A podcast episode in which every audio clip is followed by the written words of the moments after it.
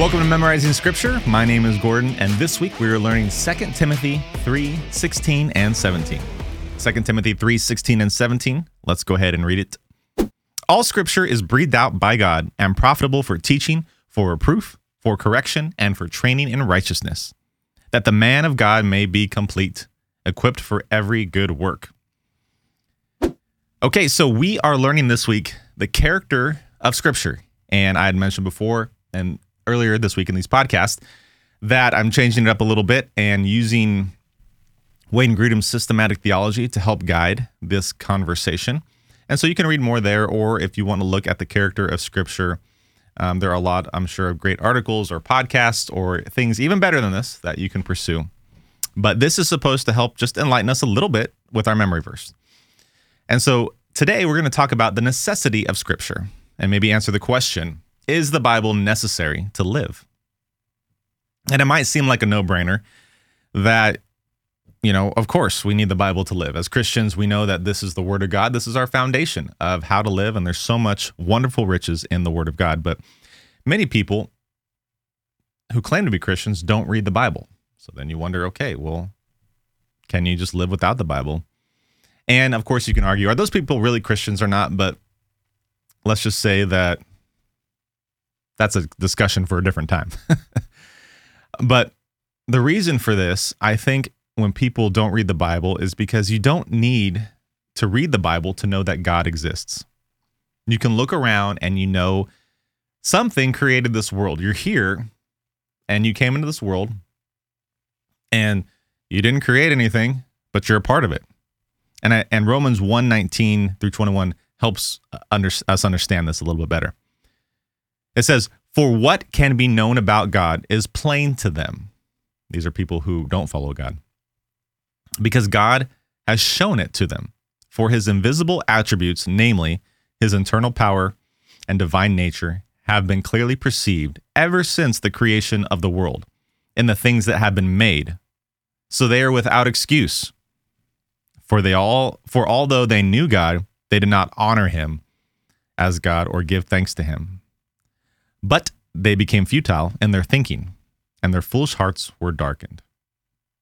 And so, evil, also, excuse me, and so also evil men have considered that there is a God, and they choose a life of wickedness over a life of devotion to God. And so we can live in this world, not read the Bible, and know that there's a creator out there. But that also leads us to our next point. We don't need the Bible to know God's character or even know moral laws.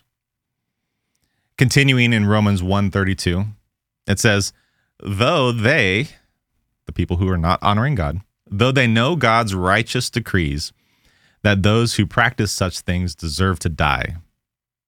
The such things as in the sin. So again, though they know God's righteous decree that those who practice such things deserve to die, they not only do them, but they give approval to those who practice them. So people know they're sinning. They know they're doing something wrong. And we know moral laws and we have enough information out there that's outside of the Bible to know what's good for us and what's bad for us. But when it comes to sin, we know the things that we're doing wrong. There are college kids cheer on college kids getting drunk there are people who are tempted into sexual activities and they want to do those things. Or there's also people who are urging others to get revenge or justify for being wronged and they approve them. And these people cheer on these sinful activities because in our hearts, we start with a sin nature. And here in the Bible, it says, we not only do them, but we give approval to others who practice them. And we know that sin leads to death the wages of sin is death. So again, we ask that question that we asked at the beginning Is the Bible necessary to live? And I say yes. Just because we know that God exists, just like the demons do, doesn't mean everything's just fine and dandy. So, the first thing that I want to mention is that we know that it's necessary to live because we know the gospel through the Bible. Without the Bible, we won't even know about Jesus. There's no way we would know the great love that Jesus demonstrated by going to the cross and dying for our sins and conquering death by rising from the grave than through the Holy Scriptures. And that in itself gives life, it gives lots of life. And again, being in Romans, Romans 10, 13 through 17. You, this verse actually may be familiar to many of you, but it says, For everyone who calls on the name of the Lord will be saved. How then will they call on him in whom they have not believed? How are they to believe in him who they have never heard? How are they to hear without someone preaching? And how are they to preach unless they are sent?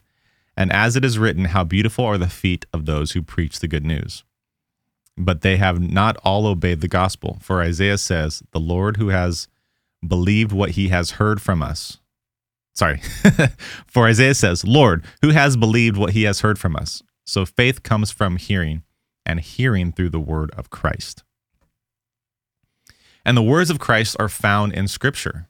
It starts with Scripture and nowhere else. This is how people come to know the gospel. We know what God says to us, and we say that to others, and God writes all that down in his gospel. 1 Timothy 2 5 and 6 says, For there is one God, and there is one mediator between God and men. That man is Jesus Christ, who gave himself as a ransom for all, which is the testimony given at the proper time.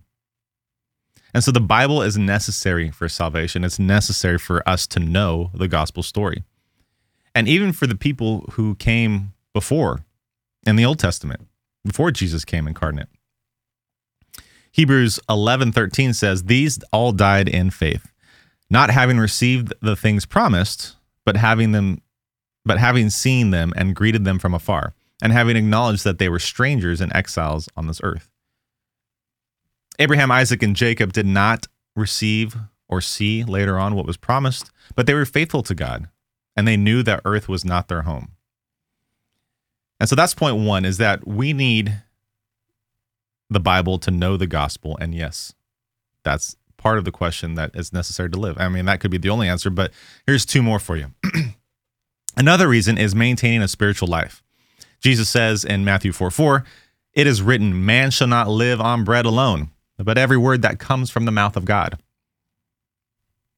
And that's pretty simple. Jesus saying is for us to live, to know, eh, for, for us to truly live, to know every word that comes from God. That means all the scriptures from the beginning to the end. God's word brings life and peace and joy and freedom into our lives. And another part is to know God's will. If there was no scripture, we cannot agree on what God's will was. Isn't that right? There would be more church denomination division than there already is. And so we we read scripture to know what God's will is and to understand our purpose. And I've done this before, but just to talk a little bit about God's will, God's will is in 1 Timothy 2 4. He desires all men to be saved and come to knowledge of the truth. And he wants us to be self sacrificing. That's his will. In Romans 12, 1 and 2, he says, Present your bodies as a living sacrifice, holy and acceptable to God, which is your spiritual service of worship. God wants us to be spirit filled. He says in Ephesians 5:18, "Do not get drunk with wine for that is dissipation, but be filled with the Spirit." He wants us to be satisfied and give thanks. In 1 Thessalonians 5:18 he says, "Give in everything give thanks, for this is the will, for this is God's will for you in Christ Jesus." He wants us to submit. And 1 Peter 2:13 he says, "Submit yourselves for the Lord's sake to every human institution, whether to a king as the one in authority or to governors as sent by him, for the punishment of evildoers and praise of those who do right." with a government that follows God's laws, he wants us to, to submit to them. Now, of course, there's that discussion of if the government goes beyond the Bible or opposes the Bible, we have to consider what that means and what that looks like. But overall, he wants us to submit. And he wants us to suffer sometimes. First Peter 3 17, it says, For it is better if God should so will it let me read that again. For it is better if God should will it so that you suffer for doing what is right rather than doing what is wrong. Sometimes he may want us to suffer. In uh 1 Thessalonians 4 3, He asks us to abstain from sexual immorality, and this is the beginning of our sanctification. He says, "For uh, Paul says, for this is the will of God, your sanctification. That is, you abstain from sexual immorality." So, is the Bible necessary to live? Absolutely. Without all everything we just talked about, we would be lost. And a lot of people out there are because they don't read the Bible. They're hurting, they're sinning, and some people just want to live the best life that they have here today, regardless of what that means against God, regardless of what that means against others. And some people are really searching for life and they can't live to their fullest potential because they don't understand God's word. They don't understand what it is and and God's revelation is there and all we have to do is read it. You know, it's an estimated 72 hours to read the Bible, I believe. You know, and that doesn't seem like very much, but if 3 days if all you did was just read the Bible every second, it would probably take you about 72 hours. And so in the grand scheme of things when we read the Bible for a year, I mean, that's good and all. It's about 15 to 20 minutes a day. But we can read the word over and over and over again and help it flourish us. God wants us to read over and over and help it sanctify us, sharpen us. And as we do that, we can then go out into the world and learn to love like Him, to have that peace and that joy and so I want to encourage you guys with that today. The Bible is necessary to live. And so I hope you engage with it. I hope you continue to read it, um, just like I'm trying to do too.